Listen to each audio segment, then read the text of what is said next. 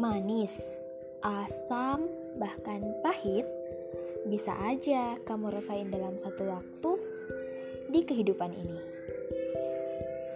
Sekarang, dalam serpihan rasa, kita bakalan bahas semua rasa itu setiap hari karena tidak semua guratan pena mampu terucap, begitu juga tidak semua yang terucap mampu hati terima.